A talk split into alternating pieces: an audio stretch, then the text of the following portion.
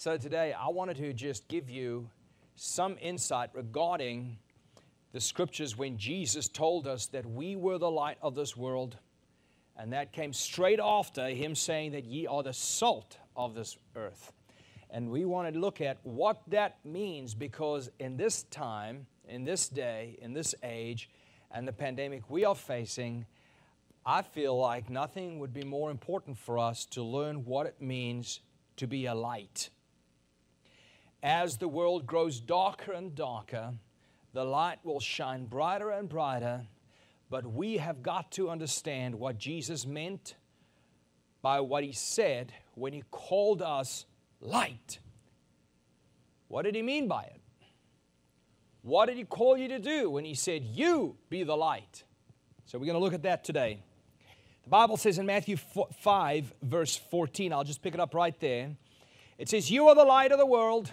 Jesus speaking, a city on a hill cannot be hidden, nor does any light, nor does anyone light a lamp, put it under a basket, but on the lampstand, and it gives light to all who are in the house.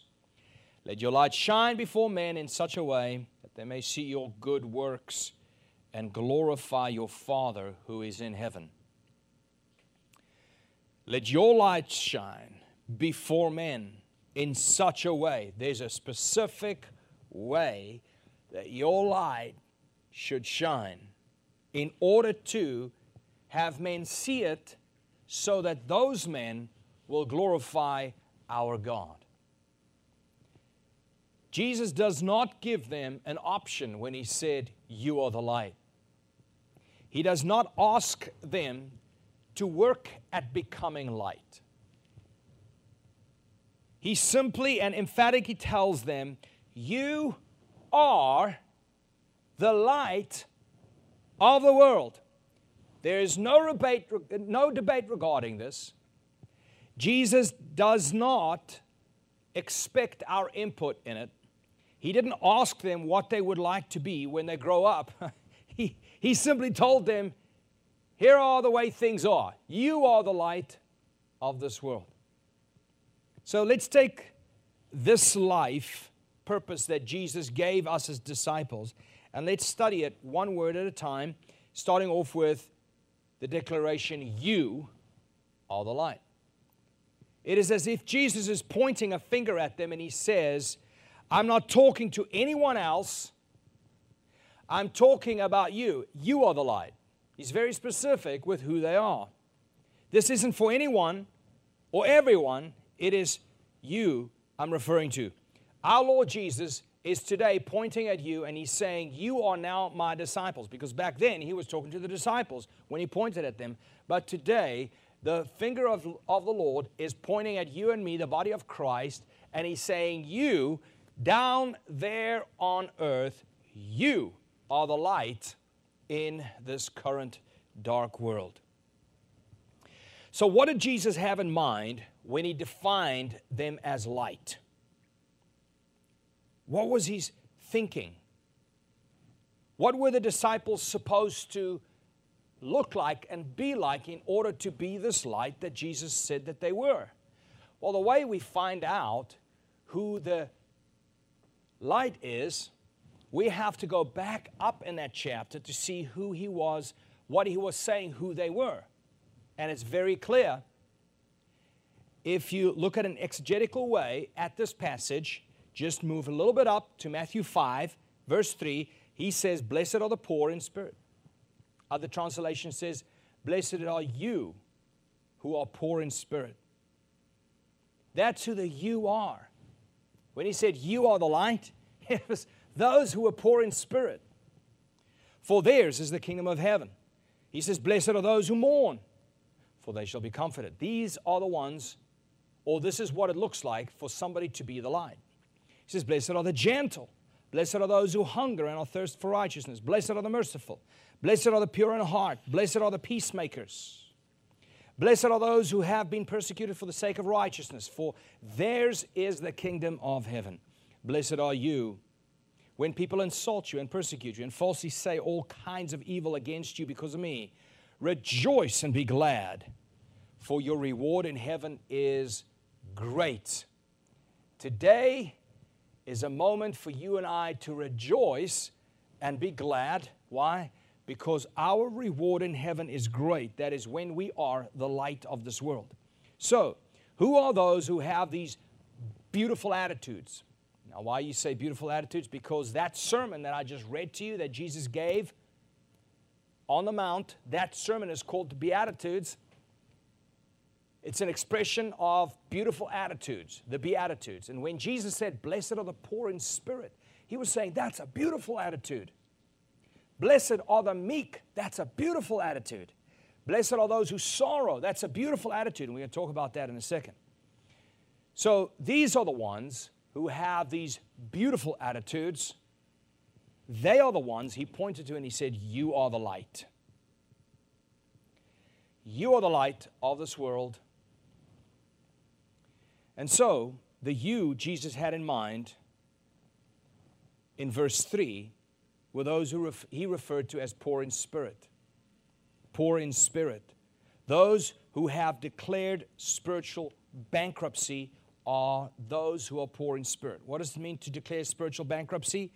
It is when you become completely dependent upon Christ making you spiritually alive. Because within yourself, you're bankrupt. Spiritually, you have no currency. You have no spiritual currency. You rely completely on Christ to bring you alive. Now, that is a beautiful attitude in the eyes of God. And that's the person who is now becoming a light in a dark world.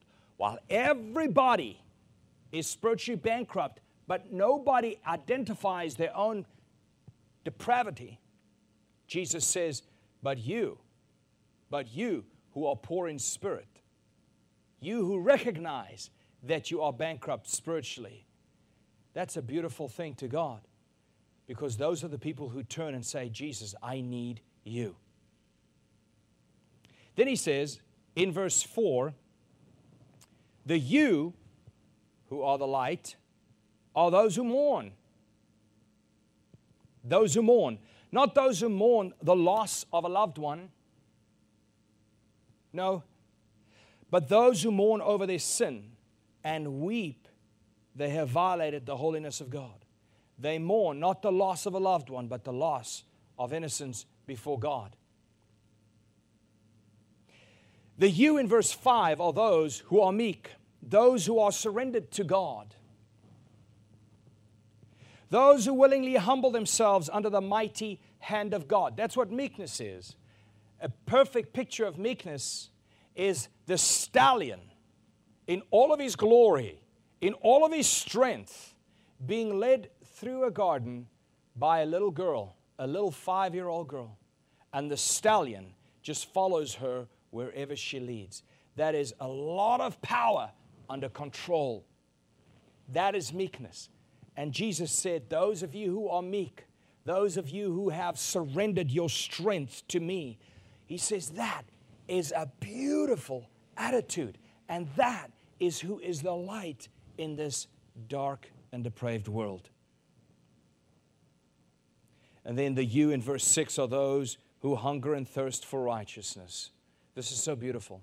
Those who hunger and thirst for righteousness, not for a righteousness of their own, but they hunger to be to have the righteousness or a righteousness with God, God's righteousness in Christ Jesus. That simply means those people who are desperate to be made right with God. God says that is a beautiful attitude. And that attitude becomes a light in this dark and depraved world. The you in verse 7 are those who are merciful, those who have those who are so very aware of the amount of mercy God has shown them to the point that they naturally now show mercy to others. The you in verse 8 are those who are pure in heart a heart that is not divided, a heart that is pure. In other words, it is rid of all doubt. It is now pure in faith before God. That is a pure heart. Not divided between God's righteousness and the sin of the world and the sin of the flesh. No, the one who is full of faith before God, not doubting what God has said is in fact true. It's the pure in heart.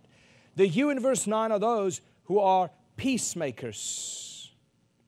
Peacemakers.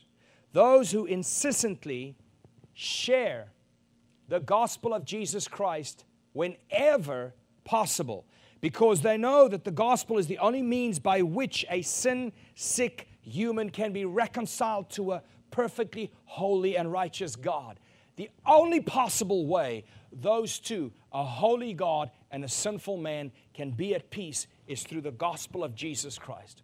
And that's why a person who, who const- constantly, urgently shares the gospel when possible, he, he has a desire to see men be at peace with God.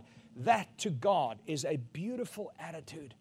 And he says that attitude there is, in fact, the salt of this earth. That attitude right there, he says, You are the light. That's what makes that's what brings light to this dark world. Not social justice, no, the urgency for the gospel of Jesus Christ for men to be saved. The you in verse 10 and 12 are those who are being persecuted for the sake of righteousness. You see, when Jesus points, he included those who are part of this list that we just, that we just read. I mean, if you look at that portion, you'll see it's one entire sermon. He talks about these beautiful attitudes and he says, Now you, now you are the light of this world. And make sure that men see this light. And we'll talk about that. So notice the second word in Jesus' declaration, which is are. He says, You are the light of the world. You are the light. It doesn't say you would be, could be, should be the light of the world. No, he says, You are the light of the world. I, Jesus, am making sure that that is what's going to happen. You see, when the Bible says God works in you both to will and to do His good pleasure, guess what, folks? That is God working this within you. He's currently working with your desire. That's why the Bible says He will give you the desires of your heart. Now that you are a new creature, you have brand new desires, and suddenly your desire is to become this light. Suddenly, your desire is all of these things that were just listed. Suddenly, you have these beautiful attitudes where you mourn not the loss of a loved one, but the loss of innocence before God, where you are surrendered to God because suddenly you are meek before the Lord. Suddenly, you, uh, um, you want to show mercy because you realize the amount of mercy that was shown you. Suddenly, you just want to share the gospel whenever that moment presents itself to you.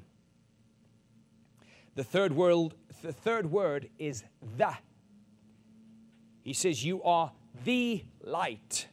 This is a definite article. You are not a light of the world, you are the light of the world. That's why the church of Jesus Christ is the hope of the world because you, the believer, you are the light in this dark world. The fourth word is light. You are the light of this world. This word light indicates witness a witness in a court of law actually brings certain details to light. That witness in a court of law brings the details to light regarding the case that they're a witness to. They say, Yes, I was there and I saw him take the knife and I saw him throw the knife. I am the witness, the eyewitness. In other words, you're putting light, you illuminate an event that took place so that the judge and the jury can now see clearly as to what happened in the event, even though they weren't there. You, the witness, bring the light to that situation. You see, a light shines on something and illuminates it, it reveals something, it clarifies something, it gives clarity. The light shines forth as to illuminate and reveal the truth of God. The light that you give illuminates and reveals the knowledge of God to an otherwise dead, blind, and deaf humanity. You are this light. You are God's light that shines in this dark world. In a world that is completely ignorant of God, you shine the light and you reveal God's character. In a world that is filled with evil and sin, you shine a light and you show God's mercy and God's grace that saves and redeems man from this evil and depraved world. So, thus far, we have established that this is our mission given to us by Jesus to be light. We are to shine forth the light of God, not a light of psychology, not a light of philosophy, not a light of humanism, not a light of rationalism or pragmatism. No, a light of the gospel of Jesus Christ. So, Jesus then, in order to help them understand this even clearer as to what He has called them to do, which is also what He's called you and I to do today in 2020 during this COVID 19 pandemic, He gives them two pictures in order to show them what He means when He calls them to be the light. What did He mean when He gave them that mission?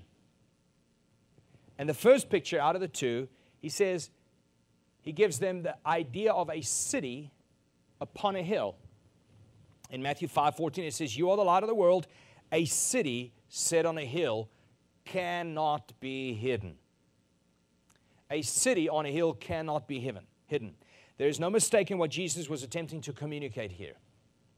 His disciples are to be a lit up city in a dark world, elevated for all to see. That's you, folks.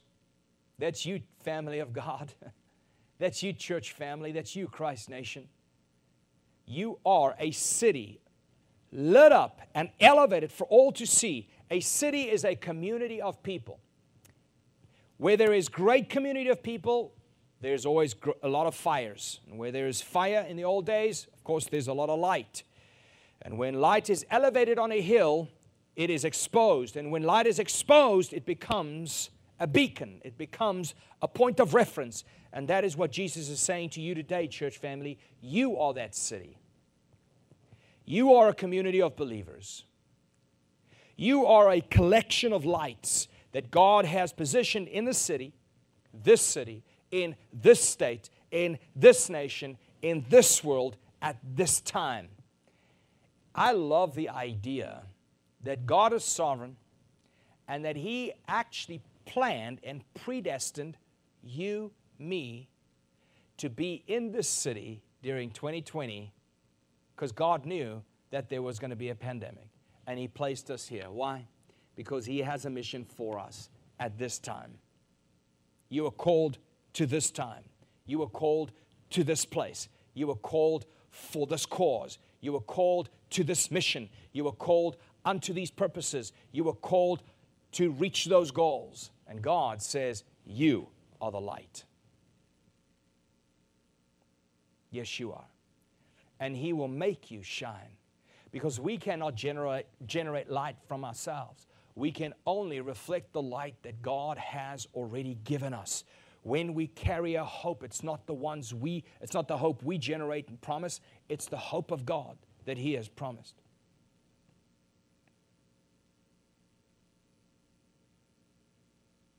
The second picture that God gave, that Christ gave right here, is a lamp on a lampstand.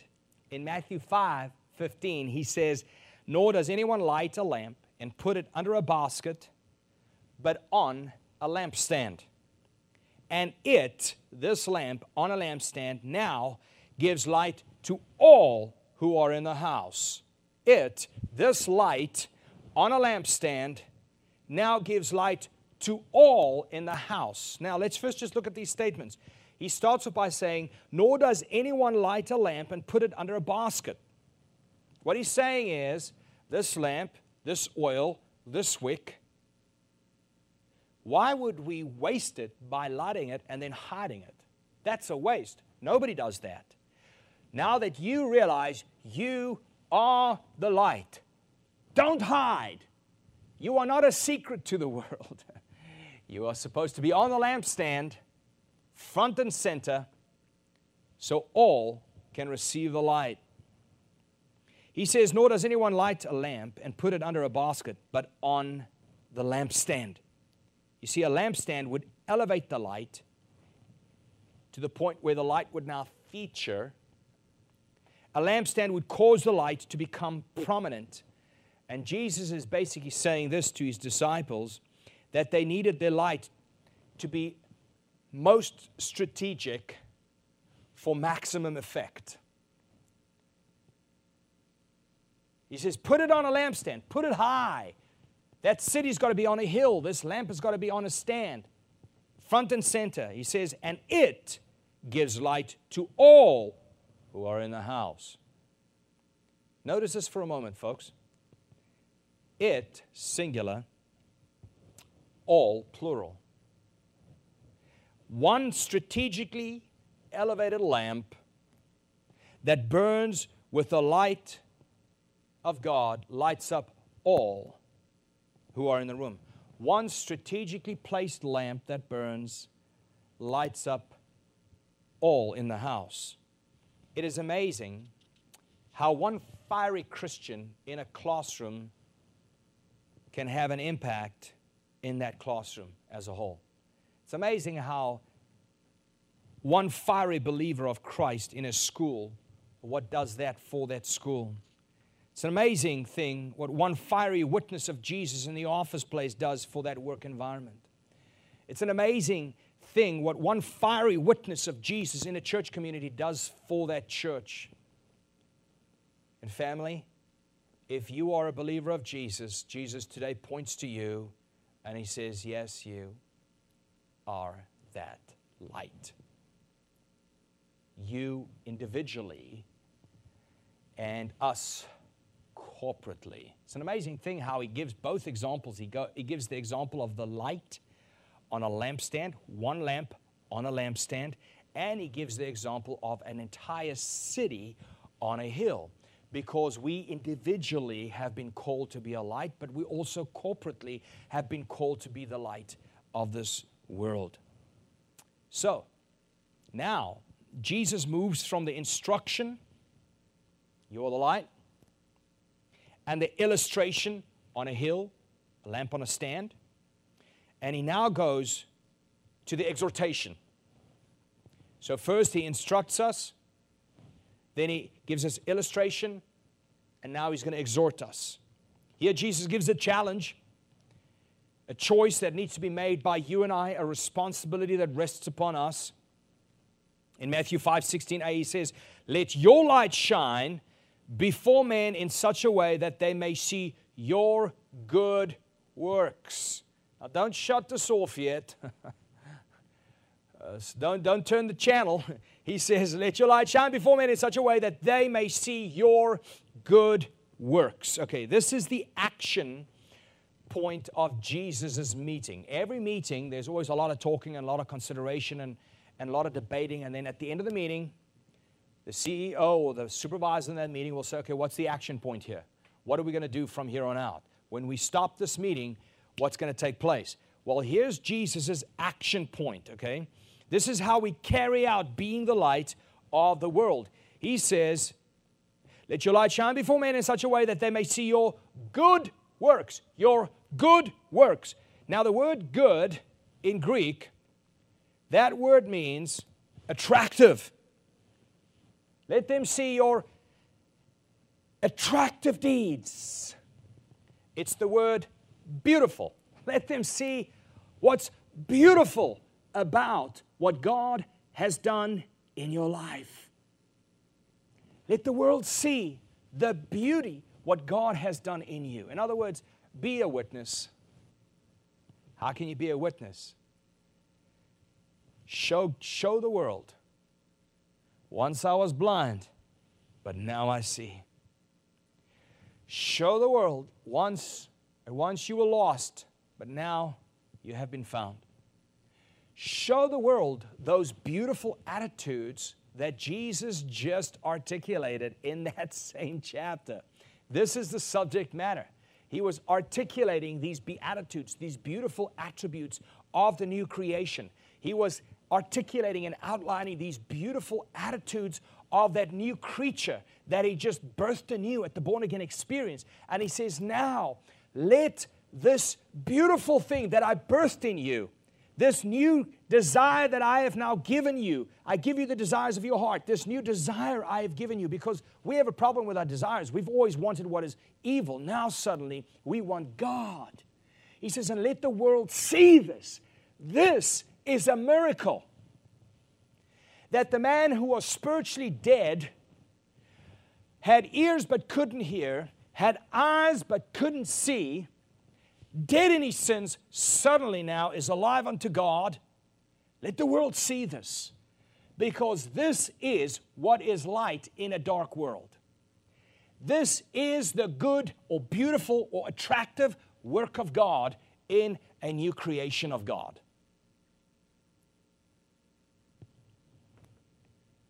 This is the action meeting. The action meeting.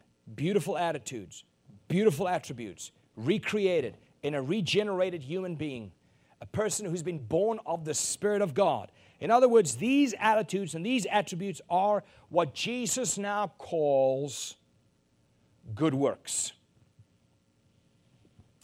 Let the world see them. You didn't create that. You can't generate light. You can't generate this love of God within you. You can't generate redemption. You can't generate peace with God. You can't generate this meekness of this new. You can't generate this new creature's uh, uh, nature. You you cannot do it within yourself. You were dead. A dead man cannot create his own nature. It was given to him by the fall, by Adam.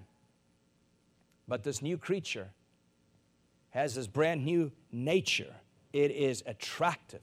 It is beautiful to God and it is a light to a dark and dying world. So the question is how can I put my lamp on a lampstand?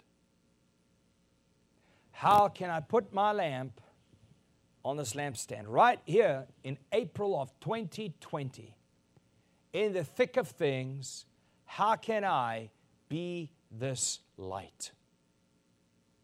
Not that's hidden,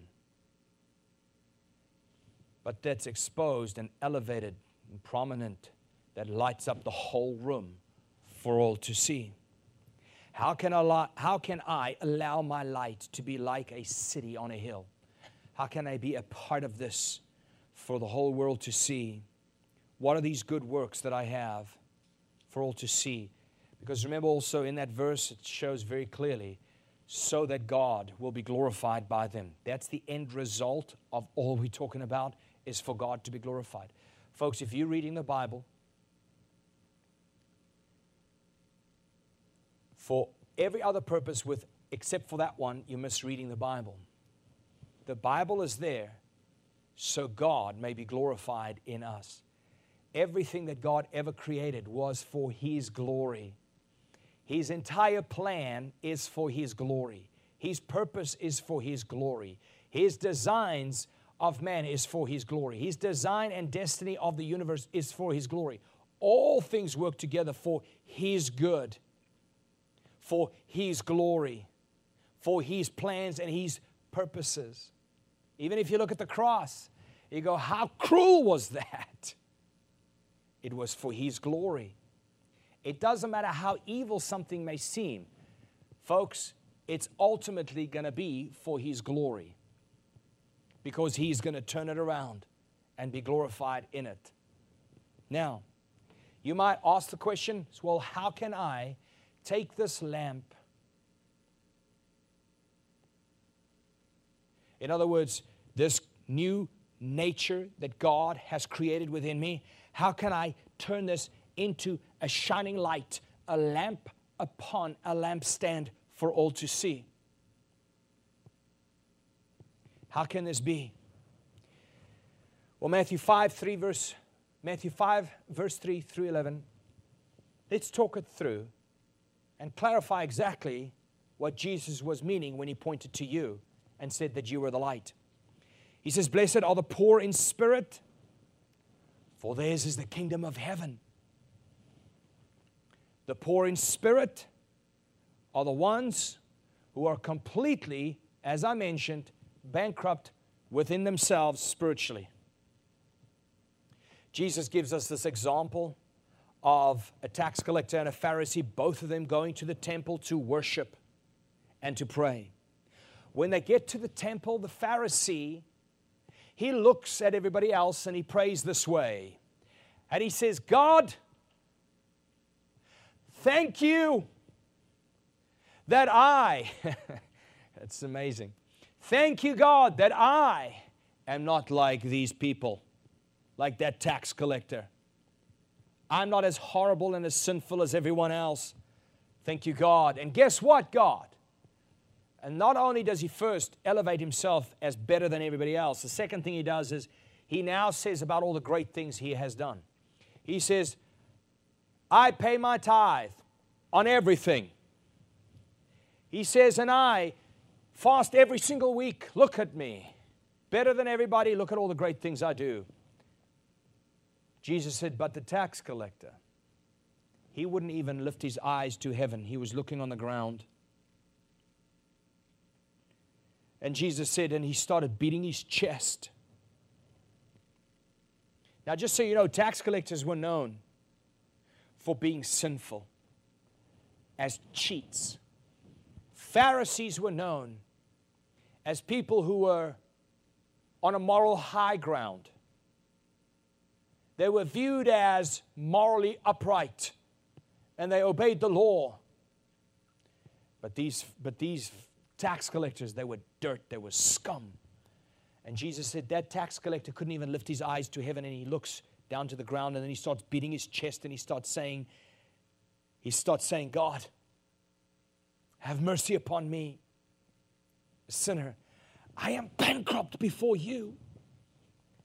I need salvation. No, the Pharisee, he thought he was fine. He thought he was great. No, this tax collector knew he needed God. He knew he was spiritually bankrupt and he depended upon God to show him mercy. His dependence and reliance was on God. And that is what's beautiful. And when that is who you are, totally depending upon God for spiritual life, not puffed up within yourself, elevated within your own value and worth, but when you're humbled before God, that's beautiful. Jesus said, that's beautiful to God. Jesus said right there, when he pointed to that tax collector, he said, Now, that Pharisee, the proud, I will reject. But that humble person, I'm going to give him grace. God gives grace to the humble, but he will reject the proud, the pride within every one of us. Then, verse 4, he says, Blessed are those who mourn, for they shall be comforted. Again, not those who mourn the loss of a loved one, not those who mourn because their girlfriend left them, not those who mourn. The one who mourns nothing in this life except for his innocence before God is shot. His innocence before God is gone. He looks at himself and he goes, God, have mercy upon me, a sinner. That person right there, God looks upon him and he says, That's a beautiful, attractive attitude of the new creature created in Christ Jesus, alive unto God and dead to this world.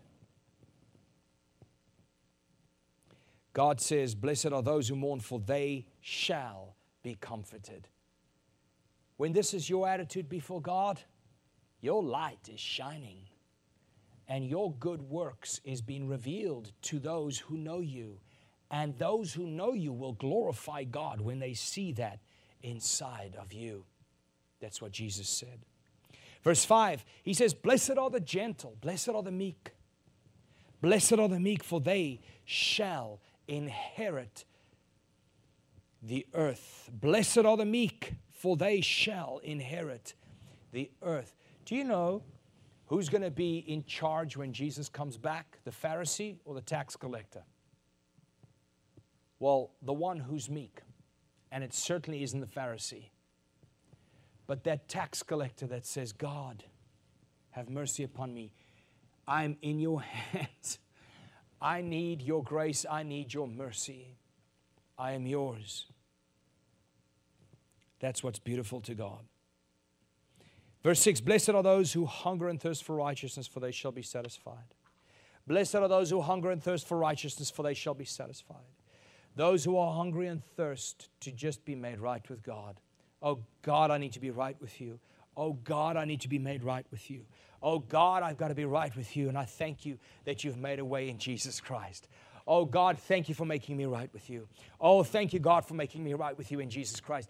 I, it is the most precious thing in the new creation's life. Anybody who's been created anew, the new creature's life, the most precious thing is the blood of Jesus that makes them right with God. And the world looks upon that person and goes, I got, I've got to glorify this person's life, God. I've got to glorify his God. Look at that beautiful, attractive attitude. Not lifted up within themselves, not dependent upon themselves. It's nothing about humanism. There's nothing psychological about it. It's all spiritual and it's all God's glory. It's all about Him being glorified because a person that's in that state, they're not sharing God's glory. They're saying, I've been made right by the blood of Jesus. None of myself. It wasn't my doing, it was all Him. That's a beautiful attitude. A dark world sees that, and a dark world glorifies God for it. That's how you shine your light. Verse 8 says, Blessed are the pure in heart, for they shall see God. For they shall see God. Blessed are the pure in heart, for they shall see God. Folks, this is so key. Just stay with me for a moment. Blessed are the pure in heart, for they will see God. The person whose heart isn't contaminated with doubt, but they take God at His word, that person will see God no matter what they're going through. No matter what they're going through, they see God. You see, all of history is littered with really evil events. Many evil events, one worse than the other. Today, we are standing in a situation where, for many, it's very dark. But here Jesus said, Blessed are the pure in heart, for they will see God. No matter what situation they're in, they see the hand of God. For instance, when you look down, down the hallway of history and you see all these evil events, let's, let's look at one the crucifixion of Jesus. How these hateful, evil, jealous men went and slaughtered this perfect man, Jesus. You can't get more evil than that. But to the pure in heart, they look at that very evil event and they see the hand of God saving humanity through it. You see, blessed are the pure in heart, for they will see the hand of God no matter what they're going through. My question to you today is can you see the hand of God in your current horrible situation? Can you see what God is doing in you in a dark world? Can you see God's hand? Well, blessed are the pure in heart, for they can. Then it says, verse 9, Blessed are the peacemakers, for they shall be called the sons of God. The peacemakers shall be called the sons of God. These are the people that, on making peace between two individuals or two nations, two countries, two political parties, a husband and a wife, parents and children. These, these aren't the peacemakers Jesus is referring to. He's referring to those who make peace between others and God. And the only possible way of doing that is through sharing the gospel. Then he says in verse 10 Blessed are those who have been persecuted for the sake of righteousness, for theirs is the kingdom of heaven. Blessed are you when people insult you and persecute you and falsely say all kinds of evil against you because of me, rejoice and be glad, for your reward in heaven is great. For in the same way they persecuted the prophets who were before you. Did you know that when you are being insulted because for Christ's sake, you are blessed? Do you realize that that is when you become a light? Do you realize that when you are persecuted, even by a government, a local government, if you are persecuted in any way, but you remain, you continue having this beautiful attitude before God, you are a light to this world. Why do you think those who were persecuted and executed and burnt at the stake, those martyrs of the past, why do you think that they've had such a fantastic, great effect in this world after they got martyred? Because they became a light in a dark world. Their reputation became a light because they remained glorifying God even during that horrible event. That's what happened to Stephen. When Stephen was being stoned, he became just like God. He imitated Christ by blessing those who were stoning him because Jesus when he was being crucified, he said, Father, forgive them. He blessed those who persecuted him and martyred him.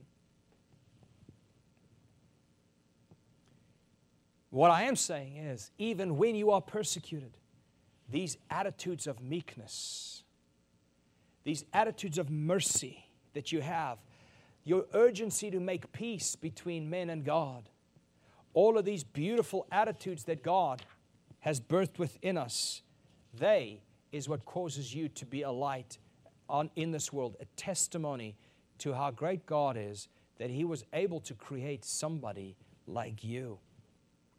Somebody with an attitude like you, a beautiful and attractive creature you are. What a beautiful and attractive creature you are.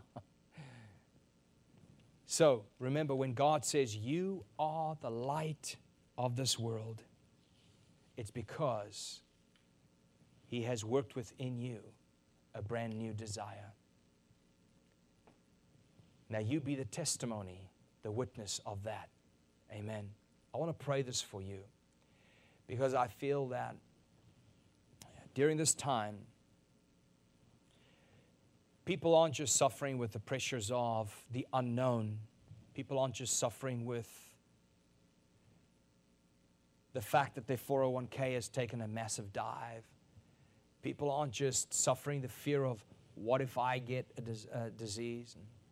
People aren't just suffering with the torment of who all in my love, in my, my family and loved ones might not make it.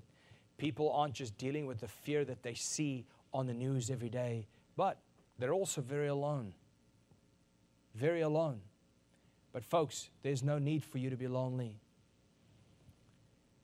God says He will never leave you and He will never forsake you. So, I want to pray that you can receive this mission from Jesus Himself.